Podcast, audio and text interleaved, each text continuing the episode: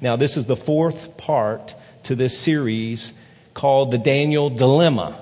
And we find ourselves in a dilemma as Daniel did in his day, where uh, society or culture, we call it sometimes, uh, back in the day, in Daniel's day, it was Babylon, pushed Daniel and his friends to the limit and, and, and said, uh, Bow or die.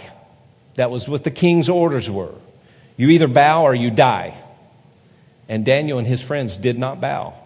They stood firm in their faith, but they did it with love. So we've been looking at this dilemma. We're, we're caught in this culture. The culture is commanding us as Christians to bow. Bow to Babylon. Bow to the world system. Bow to the culture. Bow to the, the, the gods of this day or be killed. And we need to know how to stand firm and at the same time love well. And Daniel loved well. And the, this is the fourth uh, week. And so if you weren't with us the previous three weeks, you can go back online and you can watch that. But the fourth week, this week, we're learning how to love well. To love well. Loving like Jesus loves. And so um, we see, you know, uh, a lot of this generation believing that in order to love well, you have to, in the name of love, change the Bible to fit the people that you're trying to love. And that's absolutely not the truth. We can't change the Word of God in order to fit the people that we're trying to love. Listen, God is love, and God embodies love. And the most loving thing that God could say to us is hey, turn from your sin. Let me change your life. And so what I believe is that you can actually do both. You can stand firm on your faith and stand firm in truth and love well with grace. Everybody say grace. It's very important. Grace and truth. And if you notice the, uh, the, the, logo uh, uh, for, this, for this series, you can see it on your notes here. There's, there's the, the truth of God's word on one side of the balance and the heart on the other side of, of the scale, the balance there. So we believe that by truth and by love, we can have an influence instead of being influenced, right? And we can stand firm and we can love well at the same time. So Galatians chapter 5 and verse 6 says that the only thing, the only thing that counts is faith expressing itself through what? Love. Everybody say love. See, it's faith doing something. Faith works, faith does. You know, James talks about showing your faith by your works. Do something, but do it motivated by love because God is love. And we talked about, you know, that in a couple of uh, the first weeks of, of the series. God is love. First, First John 4, 7, and 8. God is love. And so look at what Jesus said in John 13, there in your notes again, this second scripture. A new commandment that I give you love one another as I have loved you. Jesus, see, gave us example before he told us what to do. He always demonstrated before he taught. He was, he was the example. He was the mentor. He is our mentor.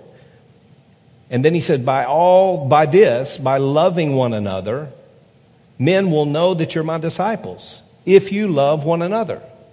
And so love is important. It's so important. And that's what the world needs and what the world is honestly looking for.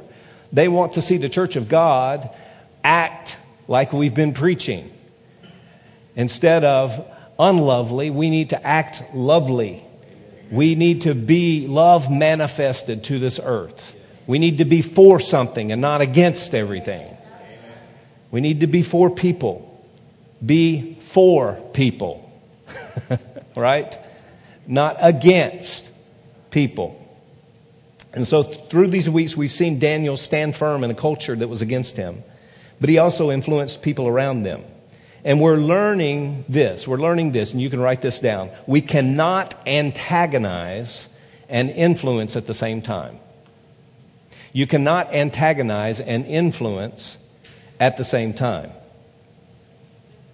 It has been said that you'll never win your enemies to Christ, so don't have any.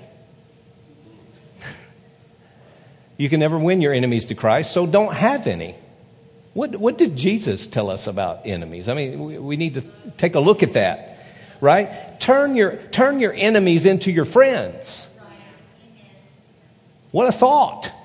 Turn your enemies into your friends. Well, but they don't love me. No, no. Well, wait a minute. so, obviously, today this message is on love, and I love messages on love. It's one of my favorite subjects because it's so close to Jesus, and, God is love. And so now you're getting in the mode and recalling all the messages that you've heard in, in, in, about love. And so I can feel at this point everybody's saying, well, Pastor, you know, that's good, that's good. I, I got that, I'm good. You know, those are nice principles. But, but, but, give us something deep. Bring me some deep teaching. And what people like that mean is that they want to hear something that they've never heard before. They want to be able to say, wow, that pastor, he, he, he knows so much and, and he's so smart. And that was such a deep message today. Listen, listen at me and look in my eyes. The guy who's drowning doesn't want the Greek word for life raft. He wants you to throw him one. Just throw it out there. You can explain what the life raft is after he's on the shore. Right? When he's safely on the shore, then you take the time to explain everything about the life raft. And so you want something deep. You want a deep teaching. I've heard this. I feel this, you know. There's deep. There's deep. Well, here's deep. I'll give you deep. Love your enemies. Pray for those that persecute you. You know, a lot of us, we just have to admit that we want deep, but we're not even doing the basic principles of the Bible. and so, love, nothing, overshadows love. Nothing. It is the primary principle of the Word of God. And so, without love, now in your notes, Without love, all that I say, that's the first blank, is ineffective. All that I say is ineffective. You know, 1 Corinthians, we're going to talk about 1 Corinthians 13, and, and it talks about all the uh, attributes of love or characteristics of love. And so we're going to go down the list now, not through all of them, but through some significant parts of love. And you can write this out in your notes too. 1 Corinthians really is what it's saying, the synopsis of 1 Corinthians is let love be your greatest aim. Let love be your greatest aim. So without love, all that I say is ineffective. You know, it's not about winning arguments, it's about winning hearts. It's about winning hearts. 1 Corinthians 13 1 says, If I speak in the tongues of men or of angels, but I do not have love, I'm only a resounding gong or a clanging cymbal. You can speak eloquently, and everything that you sound, say sounds nice, but if the motivation is not love, then pe- people are saying, you know what? just be quiet and sit down. People can identify whether the words that you speak are motivated by love in your heart or you're just saying what you should be saying because that's what you think you should be saying, right?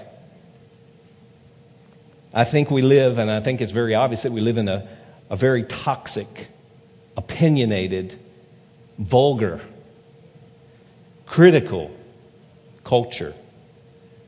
And listen, let's just be honest and, and say, say it, let's say it.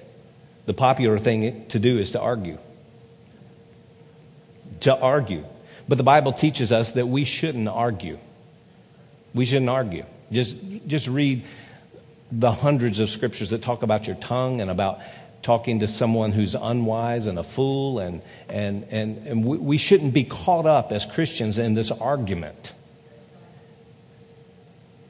You know, um, we've, we've lived in this culture now that has glorified opinion and comments.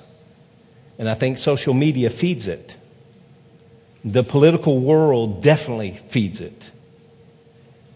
I mean, if I, if I disagree with you, I no longer just disagree with you. If I disagree with you, I hate you, and you must die because I disagree. We, we have to call this out, guys. We have to say it in, in our house. This is a home meeting here, guys. I understand that we're making a video, and I, th- I understand that it's going out. It's going out. But uh, I'm not responsible for the world and how they act, but I am responsible to tell you the truth so that it can set you free. And so that you can understand why the world is the way it is right now, it's because there's hatred. And we don't need to participate in the hatred. There's a way to handle it. And the way of love is always, always higher. It's the more excellent way. But the world is out to hate. Haters going to hate, right? It's true. Listen. You can't change what's, what's coming out of someone's mouth until you change what's in their heart. Right? So don't be distracted by words of hate when someone doesn't even have Jesus in their heart. Right? We need to learn how to love, smile, and pray for the person while they're spewing out words of hate. People speak words of hatred because there's hurt in their heart. The only one that can heal that hurt is who? Jesus. And so, are they going to see Jesus in us? Are we going to be just one more person that kicks them down the road of life and says, you know what? You're not worth anything? Because most of them that are spewing hate have heard that all of their life. Right? I know it's getting tense in here. But listen, it doesn't matter what I say. If you don't know that I love you, then what I say has no meaning at all. It's true. People don't care how much you know. We're going to get to this next point here. I'm getting ahead of myself. People don't care how much you know until they know how much you care. Right? So love has to be predominant in our life so that we can stand firm in our faith and make an influence on our, on our culture on the world that we're living in.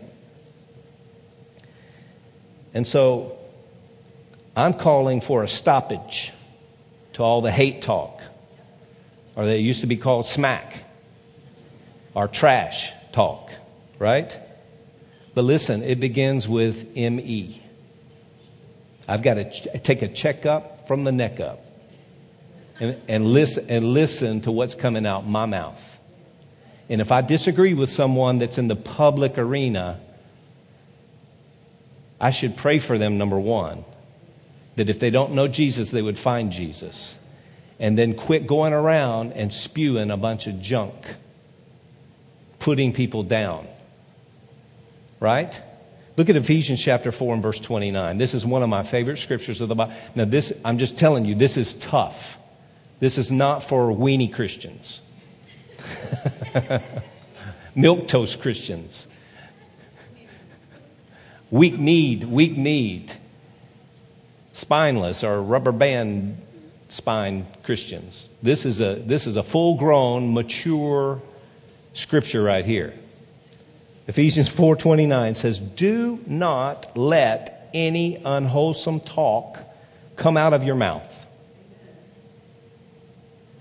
Right?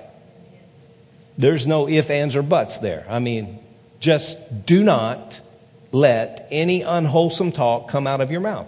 but only the talk that is helpful for building people up, that it might benefit those who listen. And, and listen, when you're in a group of people and people are standing around, those people, maybe you're not even addressing the person that's standing around, but they're listening to the words coming out of your mouth. Make sure that those words are words that build people up, not tear people down. Right? Anybody can just repeat a hateful statement. Anybody can just repeat the hate that's going on in the world. I know I'm dwelling on this one point really heavily right now, but it, it, it, this is a huge point and it's very relevant in our culture. I, I, wanted to find out what was going on in the world the other day, and so I turned on the, the TV and I'm looking, and it was a talk show. I'm not going to tell you what talk show, but there was such hatred. I, I, I honestly began to get real nauseated until I turned it off and I said, Listen, I, I can't imagine somebody sitting there and listening to that vitriol, the, the hatred between people that are being paid on the same TV program to spew hate at each other and talk about our nation's leaders with such hatred. And listen, I don't care who's in office. 1 Timothy chapter 2 says that we should pray for all men and women who are in authority. And listen, we, we have a, a, a, a political system that is polarized right, left, and, and we as the church don't need to be polarized. We need to stay on the God side and speak well about people. Speak well about people. Whether you agree with them or not, it doesn't matter. This verse is still in the Bible. You're not going to erase it and you're not going to change it. So, my prayer is God help me that everything that I speak to my wife, my child, uh, the people that I work with, and anybody that is in either political party, let those words be edifying and build people up. Let's respect ourselves and those around us enough to say things that build people up. The second point without love, all that I know is insignificant. 1 Corinthians 13, 2 says, If I have the gift of prophecy and can fathom all mysteries and all knowledge. Now, really, I don't care how much you know. They say that knowledge, whoever they is, say that knowledge is doubling every three years. I don't know if that's true or not, but that's just, that's crazy to think about, isn't it? If knowledge is doubling every three years, so we, we can all agree that we're, as the world, we're getting smarter, but the world that we live in is worse off. So at the same time, we've got a lot of knowledge and better phones and computers and everything else, but a worse world. And the Bible says if, if I have the gift of prophecy and can fathom all mysteries, like uh, there's nothing that we don't know, but if we don't have love, then we've missed everything. It says, I'm, I'm, I'm nothing without love, no matter how smart you are. The third point here without love, all I believe, all I believe is insufficient. Believe. So 1 Corinthians 13, 2 says, If I have faith that can move mountains, but do not have love, I'm nothing. You know, we put such emphasis on faith and moving mountains and believing. But we, we fail to realize that Mark 11, 25 says, if we stand praying and we have unforgiveness towards someone, we need to make it right so that our faith can work. And our faith will not work if we do not walk in love and manifest the love of God. So it really doesn't matter what I believe uh, about Jesus or if I do believe in Jesus. You know, uh, congratulations. The devil believes in Jesus. but that belief is not enough. It's not, not enough.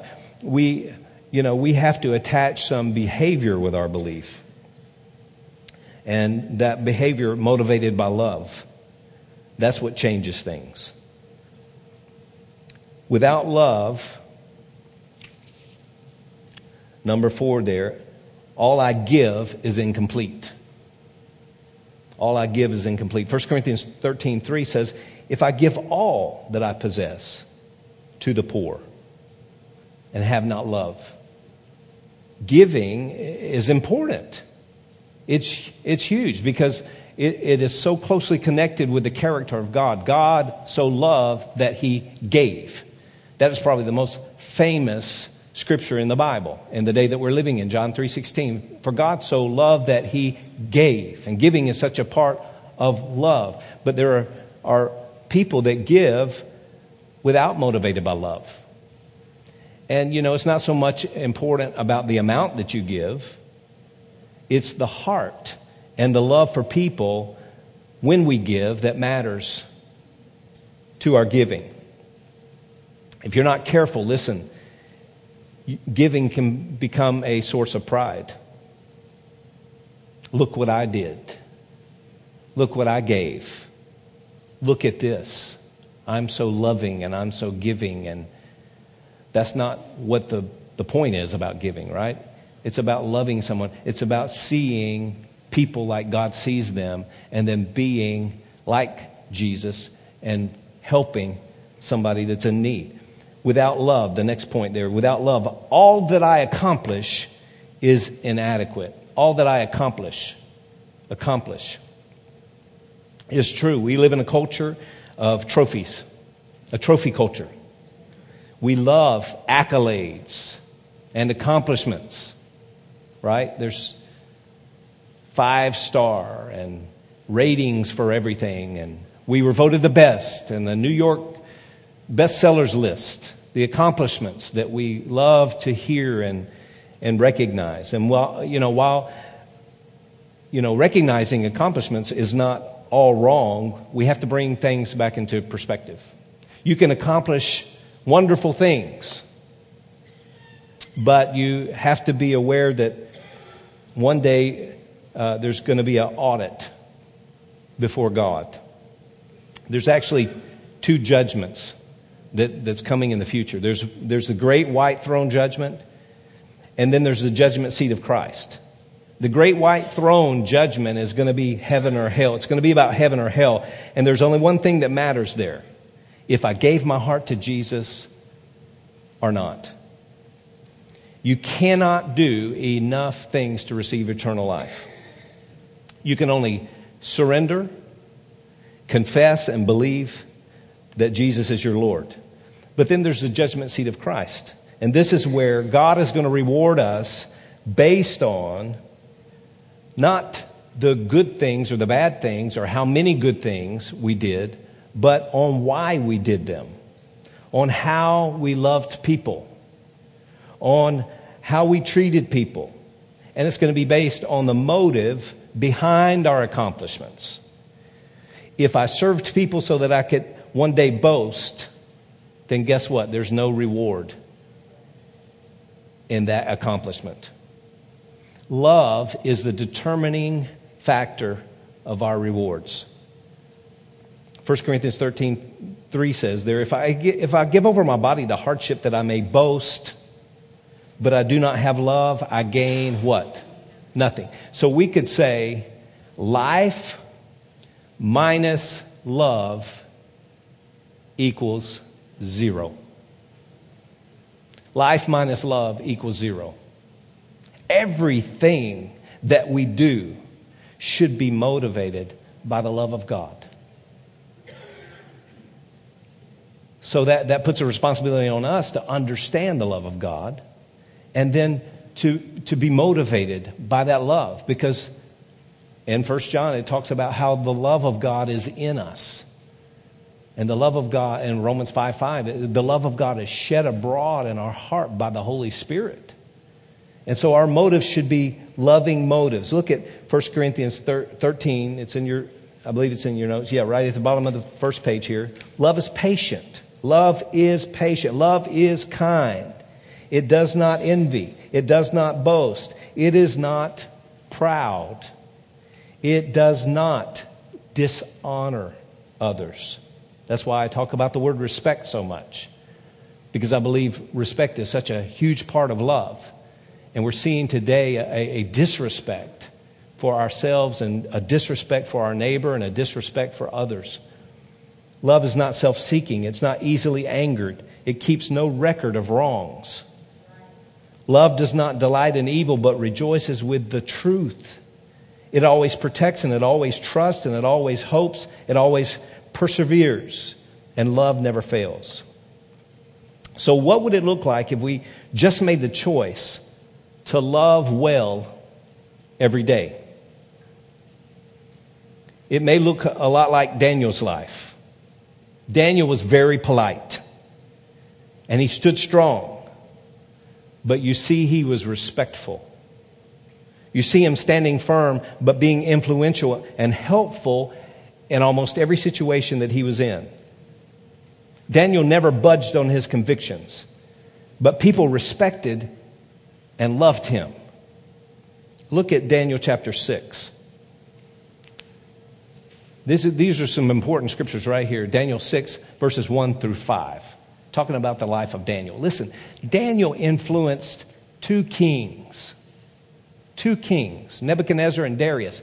And, and, and laws were made because of the actions and the choices, the choices and the actions that Daniel took in his life while he was at that point. And he was a, a young man, right?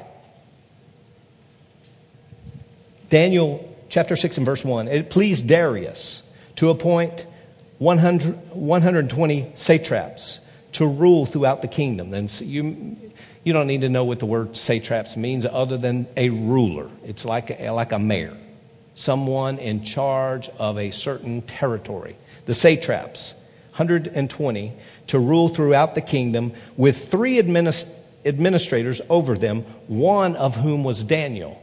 So, like Daniel was like second in command at this point, right?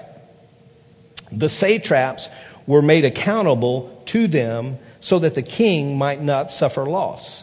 Now, li- listen to this verse here. Verse 3.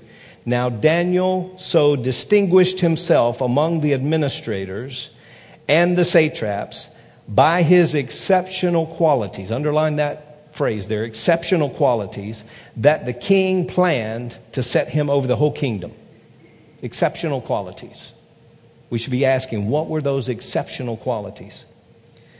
At this, the administrators and the satraps tried to find grounds for changes for, for charges, sorry, against Daniel in his conduct of government affairs, but they were unable to do so.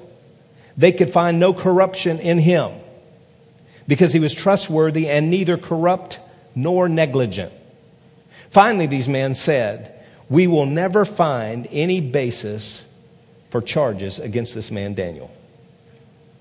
So we notice the phrase exceptional qualities. Listen, guys, you don't have to be the most talented or the most intelligent. Those things are great. And I don't want to take anything away from being talented and, and intelligent. And you, you know, you can increase your talents and your intelligence with discipline, but in the end, you have to make the right choice. You have to make the right choice.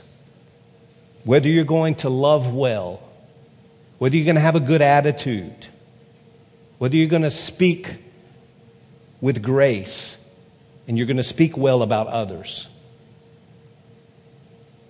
And listen, those, those aren't feelings, they're choices. So here's a few things that you can do tomorrow when you go, when you go back into your world. Number one, serve them. Write that down in the blank there. Serve them. Wherever you go, there they are.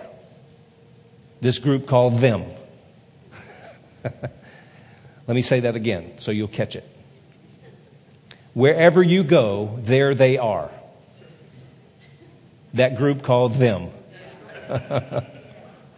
serve them. This is huge because rarely do we take, our, take the time to take our eyes off of ourselves and begin to look around at people that are in their same office, riding your same bus. Maybe if you're out of school right now for the summer, you're not riding the bus, but people all around you all day long that are hurting, they're tired, they're confused, they're worn out and they need a good word. When you speak good words to people, this, listen, this is not a feel good message. There are, there's power in the words that we speak. When we speak words that are filled with the grace of God, it builds people up.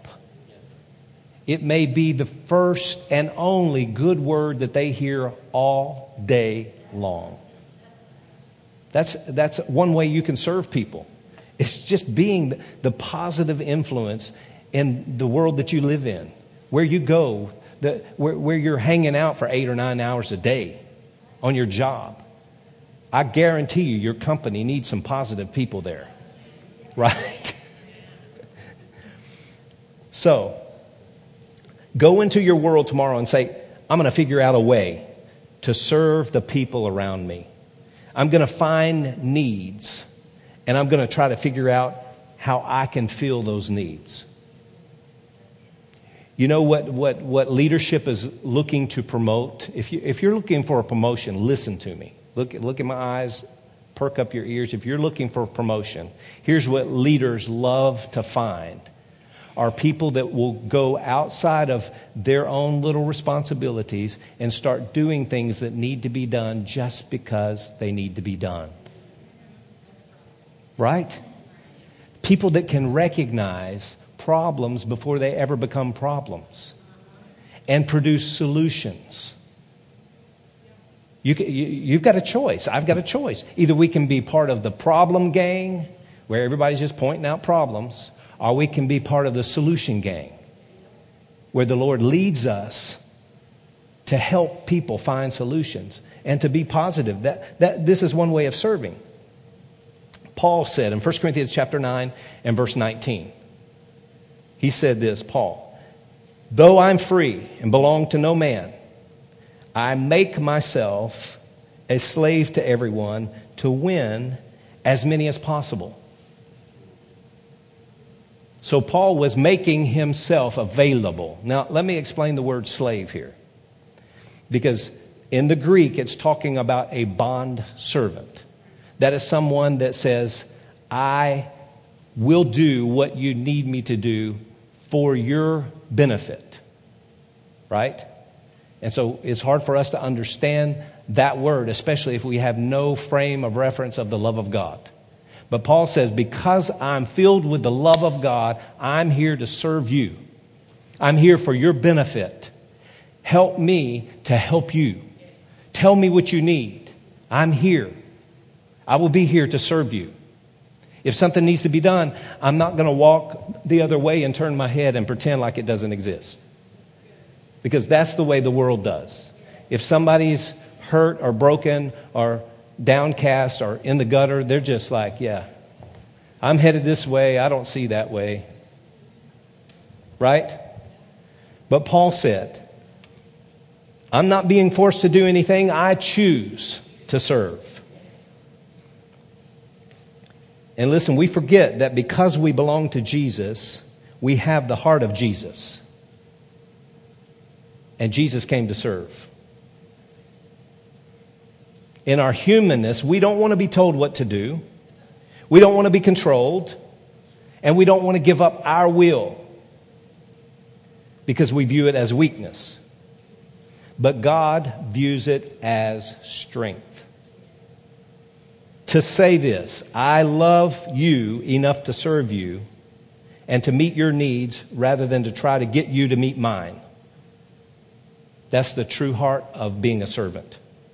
And listen, if, if, you, if you take on that heart of a servant, people will recognize you. You, you will stand out in a crowd. People will start noticing you. And this was Paul's goal His goal was to win hearts by serving people. And Jesus did that. Jesus won people's hearts by serving them. Uh, if you just write this scripture reference down, Luke 19, you can go back and study it later. But I'm going to draw a, con- draw a conclusion here or a, a, a point about Jesus' heart to serve people. Jesus connected before he corrected. Jesus connected before he corrected. Jesus did this with Zacchaeus. Zacchaeus was in a tree because he was so short that he couldn't see Jesus in the crowd. Zacchaeus was a tax collector. And the Bible says in Luke 19 that he robbed many people. He was a robber, he was a thief. And he took more money than he should have. But he was intrigued by the servitude of Jesus. And so he climbed up the tree to find this Jesus. And he was up in the tree, and Jesus saw him, and Jesus knew that he was a tax collector. And Jesus also knew that he had stolen money from people. Think about that. Jesus knew all this about Zacchaeus, but Jesus didn't call him a thief in front of everybody. Instead, Jesus said to Zacchaeus, he called him by name and says, Hey, Zacchaeus, I need to go to your house today. in other words, hey, Zacchaeus, let's go to your house and have some lunch. When Jesus could have called Zacchaeus out, he said, Hey, Zacchaeus, let's go to your house for lunch. This short man up in the tree stopped Jesus, and Jesus treated him like a friend, said, Hey, I need to go to your house today. Just study it out. Think about, think about the respect that Jesus gave to this thief. And we know that there was a change in Zacchaeus' life because apparently something happened when Jesus and Zacchaeus were having lunch together, where Jesus connected with the heart of Zacchaeus, because the end result was Zacchaeus giving, giving half of his goods to the poor and four times as much stuff back to the people that he stole from. I mean, this, this heart of the thief changed like that because of the connection that Jesus made with Zacchaeus. I'm talking about connection now. How can we connect with people? How do you connect with people? Write this down. Ask questions. Ask questions with the right motive because you genuinely care about people. I care about you, so I'm asking you this question How are you doing today? How, how's your family going? I remember you were having problems a couple of weeks ago, or I was remembering that you, that you had a medical, medical procedure done. How did that go? Just connect with people by asking questions. Tell me what's going on in your life. People may be hesitant at first when you ask them a question that maybe is that personal, but that ministers to them. It shows that you're thinking about them and not only about you know, what they're wearing or their nice jewelry or their handbag or the guys, you know, or, you know, you're not just looking at the outside, but you really care about their heart. Tell me how, how, how's it going in your life? Tell me what's going on in your life. I want to know, I want to, here's a good one. I want to know this so I can pray for you. Now, not in front of everybody at the lunch table at your job, but when you're with somebody privately. I worked a job down in Buckhead uh, years ago, and people would come flooding in my office and shut the door. I mean, one at a time, but a lot of times with tears in their eyes, saying, I just need you to pray for me. And to the place where I had, I, I had to say to them, listen, if somebody walks in here and they see all I'm doing is praying for all these people in this office, there was 40 people in the office, if I'm just praying for people all day long, they're going to fire me. So we're here to pray, but write it down and give it to me. I'll pray before I come in and pray when we go home. You know, it's just connecting with people. Number two, the second way that we can love well is set an example for them. Set an example for them. And I know I, I can hear you saying, you know, I want to be a perfect example. I want to be a perfect example because Jesus was a perfect example. And I want to be that perfect example. But listen, you need to be a real example. And a real example is one who has faults and fails from time to time, but admits that you're just a human and admits when you do fall and you do fail. And a real example is an example that's growing all the time, growing, growing, growing. That's why we encourage you get involved in the discipleship classes on Wednesday night. Get involved in the growth track when you become a member of the church and then you find out some of the, the talents and abilities that God has given you and then plug in and serve on a team and grow in God. And people, listen, people around you will start seeing the growth in your life, the spiritual growth in, their life, in your life, and they'll recognize that there's something going on on the inside of you. And listen, they, they'll come up and ask you, what is going on? I mean, you, you have radically changed in two months, three months, six months. People will recognize. They recognize it on Daniel's life. And people will be attracted to you and want to follow you. Look at Matthew chapter 5 and verse 13. This is Jesus. You're the salt of the earth. But if the salt loses its saltiness, how can it made, be made salty again? It's no longer good for anything except to be thrown out and trampled by men. You're the light of the world, a city on a hill that cannot be hidden. Neither do people light a lamp and put it under a bowl. Instead, they put it on its stand and it gives light to everyone in the house. In the same way, let your light shine before men that they may see your good deeds and praise your Father in heaven. So Jesus says that you're the salt of the earth.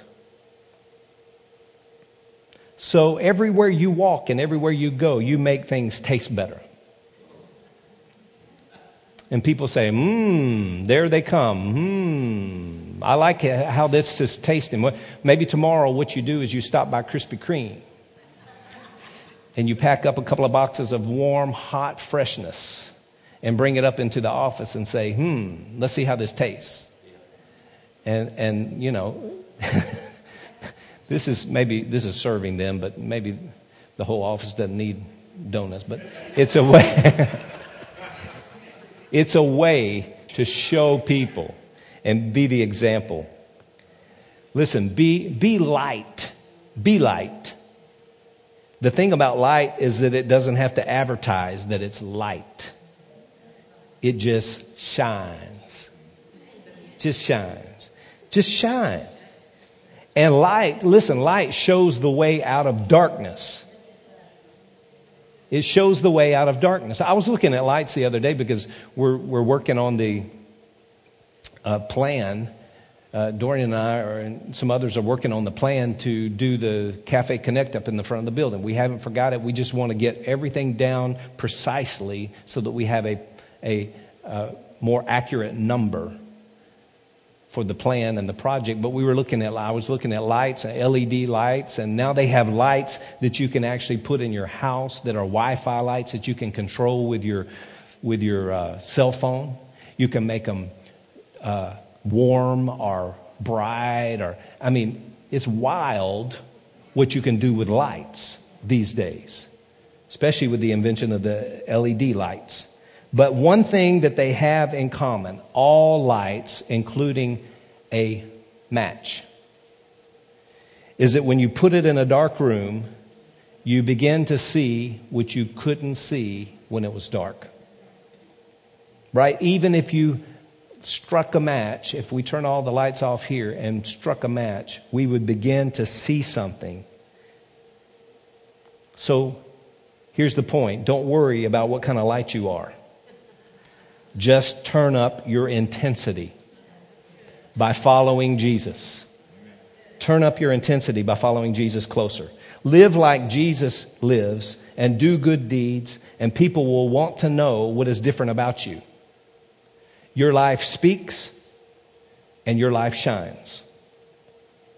And the last point the way to love well. Number three, share Christ with them. Share Christ with them. 1 Peter 3:15 says, "But in your hearts revere Christ as Lord.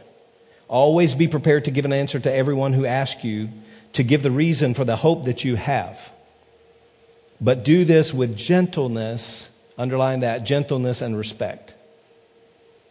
Keeping a clear conscience so that those who speak maliciously against your good behavior in Christ may be ashamed of their slander.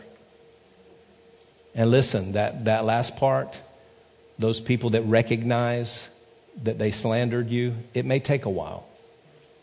It may take a while.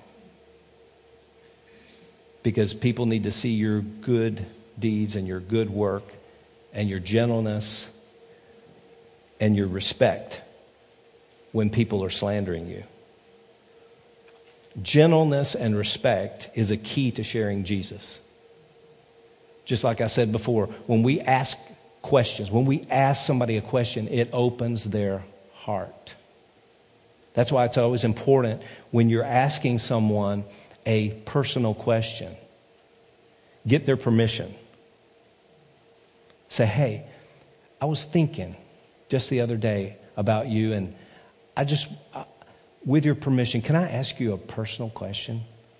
I mean, that, that works so much better than just saying, uh, heaven or hell, do you know Jesus? Turn or burn. Really? Really? Gentleness and respect Getting permission is so respectful. And in these days where we live with such a lack of respect, to give somebody respect is loving them in a way that they may have rarely experienced. Demonstrating love will open the door for dialogue every time. You want to talk with people, not at them. Ask questions with gentleness and always be ready to share your story of how you met Jesus.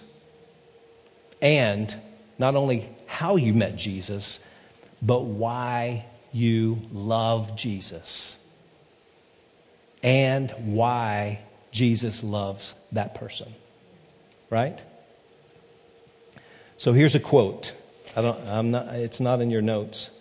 It's from St. Francis of Assisi. And it's, it's a great quote. I've heard it hundreds of times. Preach the gospel, and if necessary, use words. So the last blanks there on your page, how I act, how I act is more important than what I say. How I act is more important than what I say.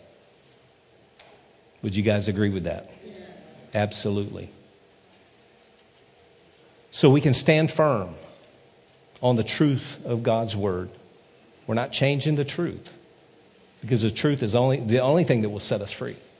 But we have to do a better job at loving well and being a reflection of the love of Jesus in a world that's so filled with hate, guys. You can't fight hate with hate. Nobody wins. Love covers, right? Love never fails. So we could say it like this love always wins. Right? Let's pray. Father, thank you